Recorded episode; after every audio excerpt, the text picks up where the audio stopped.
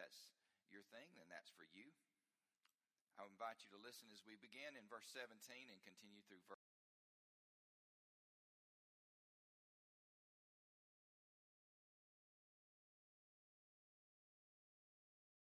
grain and these ten loaves and carry them quickly to the camp to your brothers. Also, take these ten cheeses to the commander of their thousand.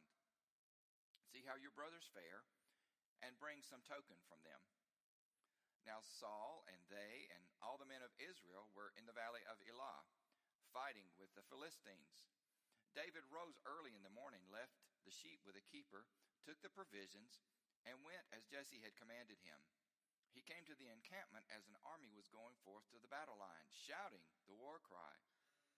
Israel and the Philistines drew up for battle against army against army.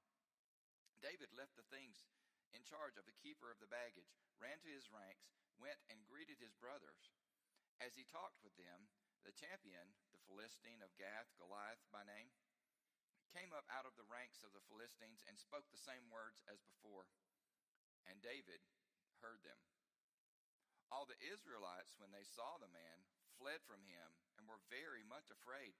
The Israelites said, Have you seen this man who has come up? Surely he has come up to defy Israel. The king will greatly enrich the man who kills him, and will give him his daughter, and make his family free in Israel. The word of God for the people of God. Thanks be to God.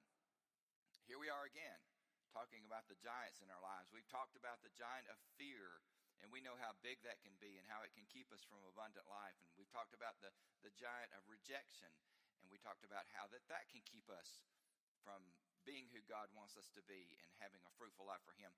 Today we are talking about a giant that is a little bit sneakier, a, lot, uh, a little bit more crafty, one that is so subtle that it may not be something you think of as a giant at all.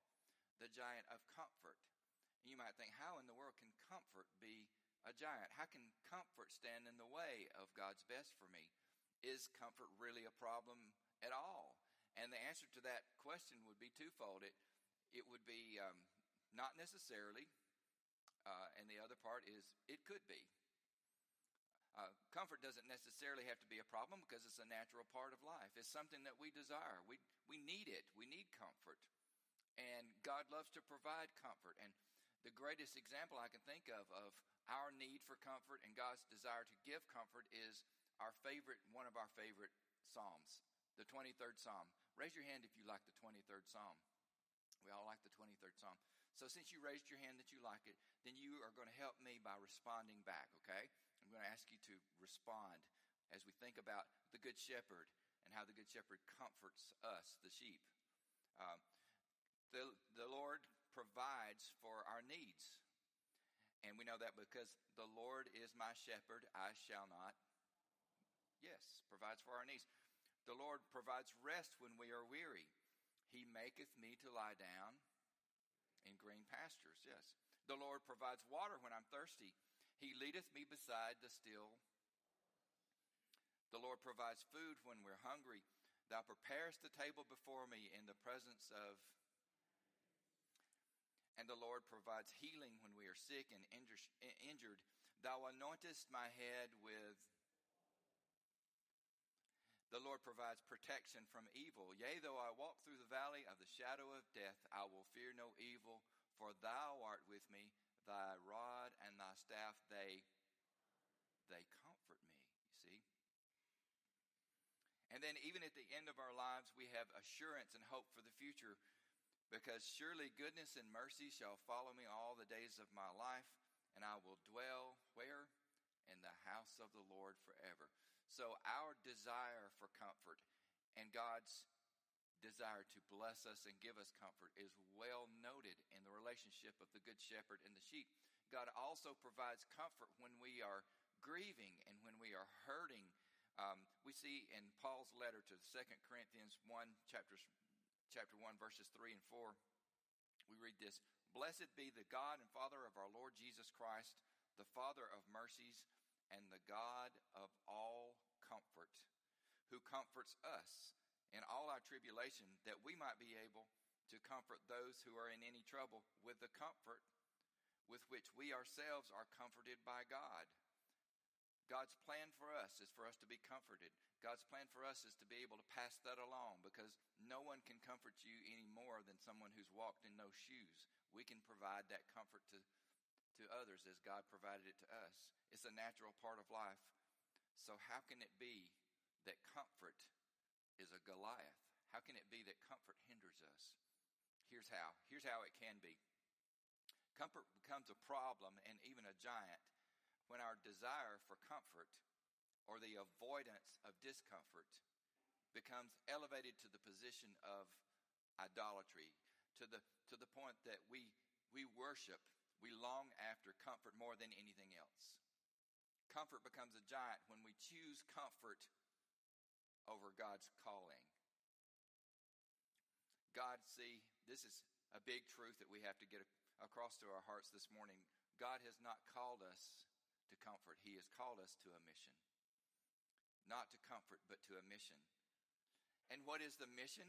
It is the mission that we all share as Christians, as a church, and, and we know it by now. It's been given to us. We talk about it all the time. It's on our, our mission statement. It's, it's everywhere we look. It, it stems out of, it grows out of two commandments that are so powerful in the New Testament and the Gospels that Jesus said they are so powerful that they are preceded by the words the great. The great commandment, Matthew 22. A lawyer came up and said, Jesus, what is the greatest commandment of all? And Jesus said, Love the Lord your God with all your heart and your soul and your mind. The second is like it love your neighbor as yourself. On these two hang all the law and the prophets. Love God with everything you have. Love your neighbor as yourself, the great commandment. And then just before Jesus ascended into heaven in Matthew 28, he called his disciples together and he said, All authority has been given unto me unto heaven, and in heaven and on earth. And thou therefore now go, make disciples of all nations, baptizing them in the name of the Father and the Son and the Holy Spirit, teaching them to obey everything I've commanded you. And remember, I am with you always to the end of the age. The great commandment love God and love neighbor. The great commission go into all the world and make disciples. Both of those, our mission both of those are set up in such a way that it pulls us out of our comfort zone. You see, the mission has nothing to do with whether or not I'm comfortable. And you say, well, I can be comfortable with the, with the great commandment, love God. Well, okay, if we, if we only go that far, I can be comfortable with that. But how about love God with all of our heart and soul and mind? That just pulled me out of my comfort zone because I don't know if I can do that or not. That stretches me beyond what I think I'm capable. And this one, love my neighbor as myself. That means I have to love everybody that God sends across my path. Have you seen some of the people that God sends across my path? That pulls me out of my comfort zone, y'all. Some people are not easy to love. But it's not about my comfort, it's about God's mission. And the Great Commission to go into the all, all the world and, and make disciples and baptize them and teach them. Well, I have a problem with the first word.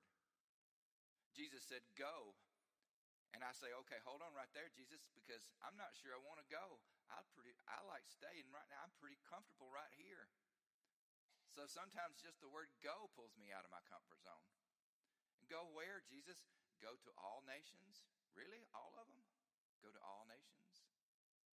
You see, our mission is always going to pull us to uncomfortable places and difficult people and things that make us squirm. But it's the mission. It's the mission. The mission, you see, requires that we walk by faith. We know that.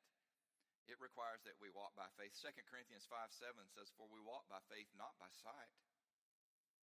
Walking by faith is inherently uncomfortable because we like to see. We, we want to know what lies ahead. We want to see where our next step is going to take us. I've confessed to you before, and I want to tell you, I'll confess it again. I am prone to want to control and to manage and to know and to plan for all the possibilities and to be the backseat driver. Isn't that right, sweetie? To be the side, side seat driver, whatever. I want to I want to know, right? I want to manage the outcomes. But But that isn't what God wants me to do. God wants me to trust and to walk by faith. And faith means trusting even when you can't see the outcome, taking the step when, even when you don't know where the step's going to land. Faith, according to Hebrews 11.1, 1, is being sure of what you hope for and certain of what you do not see. Sure of what you hope for, certain of what you do not see. Hebrews chapter 11 is one of the greatest chapters in the Bible because it lists several, several people in the Bible who lived by faith. Who lived by faith even when they couldn't see. I could, I could mention them all. I'm just going to mention Abraham and Sarah, though. Verse 8 of Hebrews 11 says, By faith, Abraham, when called to go to a place he would later receive as his inheritance, obeyed and went, even though he didn't know where he was going. I want you to let your imagination go with me to the land of Ur. You are Ur. Abraham and Sarah lived there along with their family and their livestock and every all the whole kit and caboodle. And I want you to imagine how comfortable it was in Ur for them. They'd been there for a long time, generations. And I want you to imagine that they were at this stage in their life. Let's just, they, let's just say they had a three bedroom, two bath brick ranch house, and they they had just gotten the mortgage paid off. Abraham is y'all smile. I'm just I'm, I'm bringing you it. Use your imagination. They just got the mortgage paid off. Abraham is 75. Sarah is 65. She's just got on Medicare, so things are pretty sweet right now. They're at this age, their golden years, right? Their golden years. And then God comes in and he upsets the apple cart. He says to Abraham, Abraham, I want you to go to a place that I have promised you to give to you, but I'm not going to tell you where it is until you get there. You're going to have to just pick up everything and you're just going to have to trust me step by step, God um, says to Abraham. You have to trust me. And on, yeah, on top of that, you're going to be the father of many nations. I know, Abraham, I know. I know you and Sarah don't have any children right now, and I know you're 75 and she's 65, but you're going to have so many offspring that are going to be like the sand on the seashore. So let's get ready, Abraham. It's time to go. Does that make you a little uncomfortable just thinking about that? Does that make you uncomfortable thinking about Abraham going in the, the tent and telling Sarah, pack up, honey? I can identify with this more than just a little bit. Um, let me tell you what happened on February the 16th of this year. Tammy and I were um, walking around in an antique store just outside of Russellville, Alabama, just milling around, looking at stuff, just enjoying ourselves. Wait, we were waiting on Michael and Allison to get done with district honor band rehearsal, just having a big time until my phone rang. And I checked it, and it was the district superintendent. And I said, hello. And she said, Are you sitting down? Which is not the way you want your conversation with your district superintendent to start. And I said, Should I be sitting down? And she said, Well, you maybe you ought to sit down because it looks like you and Tammy are moving this year. And she said a few more things after that. To be honest with you, I don't know how much of what she said I actually heard because I was still dealing with that first initial shock. And at the end of whatever she said, she said these words Do you have any questions? Questions? All I had was questions that she just couldn't give any answers. The big question would have been, Where? Right? Where? And so, to answer that question, she said, You will find out on seven weeks from now. You'll find out. So I want to confess to you, I'm a person of faith, deep, deep faith. But those seven weeks were some very uncomfortable weeks for me and for my family. I did a lot of talking to God over those seven weeks. And the conversation went something like this. Now, God doesn't speak to me in an audible voice, but He speaks to me in the stillness of my heart. And the conversation went something like this God, you got to help me. I need to know something, God. You got to help me. I can't stand this anymore.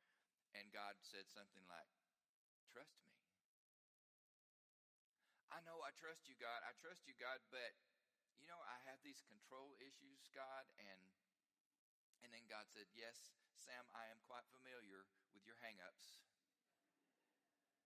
But this is supposed to be a time that you grow in your faith. I know it's hard to wait.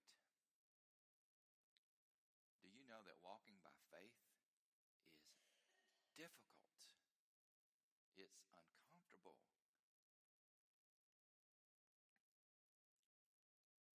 But here's the thing faith only blossoms in the soil of discomfort.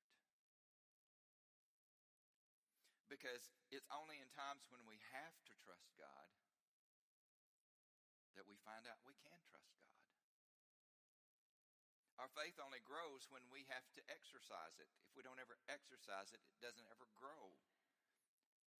And we only exercise it when we're outside of our comfort zone, not when we're in our comfort zone. The Apostle Paul writes about this progression, this growth, in Romans chapter 5. He says, We rejoice in the hope of the glory of God. Not only so, we rejoice in our sufferings. And I would put in parentheses our discomfort. So Paul says, We rejoice in our discomfort. Why? Because we know that our suffering, our discomfort, produces perseverance, and perseverance, character, and character, hope, and hope does not disappoint us. We all want to have the hope that is rock solid and doesn't disappoint us, don't we? We all want the strong, proven character that has been tried by fire that, that stands the storms of time, don't we? But all of that only comes from persevering through discomfort.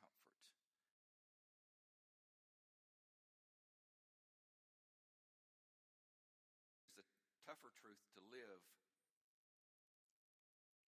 that when we are only only when we're out of our comfort zone do we actually grow. That stepping out of our comfort zone is the moment that we step onto God's mission field. Survey that I, I looked at recently said the best way to jumpstart your spiritual life is to serve others in Jesus' name. In addition to worship, in addition to Bible study, to actually put yourself out there this was a survey that involved 80,000 Christians from 200 churches, and it showed that the people who, in addition to their weekly worship service like we're doing right now and in Bible study, they actually uh, were involved in serving others in Jesus' name, um, felt as if there was a catalyst in their heart that they're, they're, were spiritually alive and growing.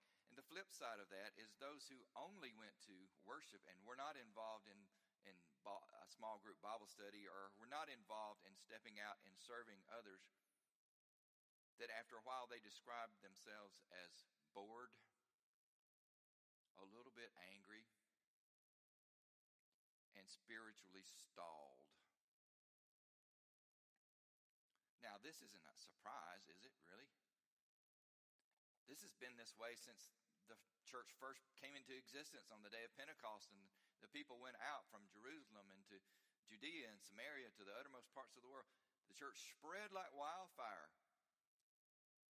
And why did it spread like wildfire? Even though the Roman emperor uh, empire was trying to persecute it out of existence, it spread like wildfire because people wanted to be around people who loved. People wanted to be around people who cared for the sick, who cared for the poor. People wanted to be around people who started things like did you know that Christians were the first ones to start Meals on Wheels? History tells us that in the year 250 AD, that more than 1,500 meals a day in Rome were being served to the poor and the destitute by Christians. And the pagans would look, take notice and they would say, Look at these people. Why are they caring for strangers? Why are they taking such care to even bury the dead? What's up with these people? So the church grew and it flourished not because they had such comfortable, well air conditioned cathedrals, because they didn't have any back then. It flourished because people were willing to take a step out to be the hands and feet of Jesus to care for those around them. You show me a person who is willing to take an uncomfortable step of faith, and I'll show you a person whose faith is growing. And you show me a person whose main desire in life is to avoid discomfort, to hold on to the way it's always been, and I'll show you someone who's wasting away.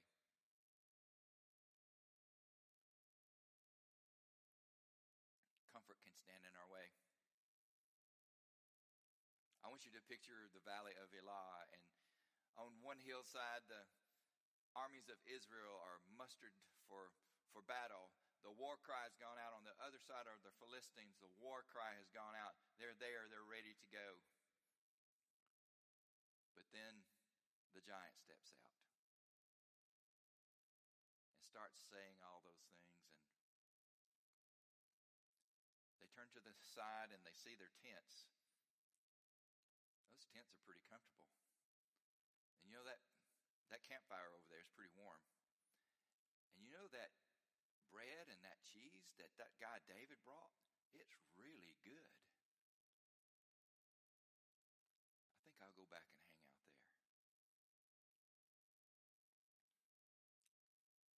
If we let comfort be the thing that stands in the way of us and God's best for us, then Goliath has won.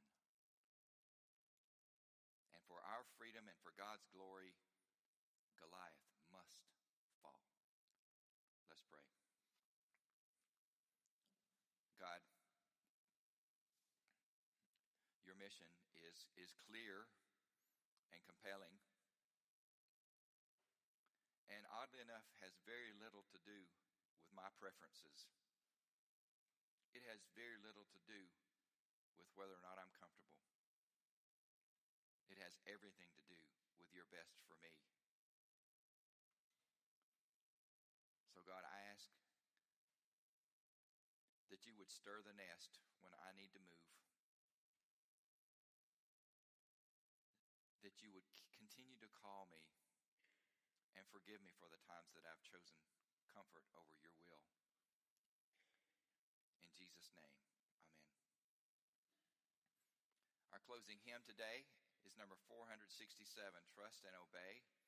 I want to invite you. Maybe God is stirring something in your heart right now and calling you to take a step.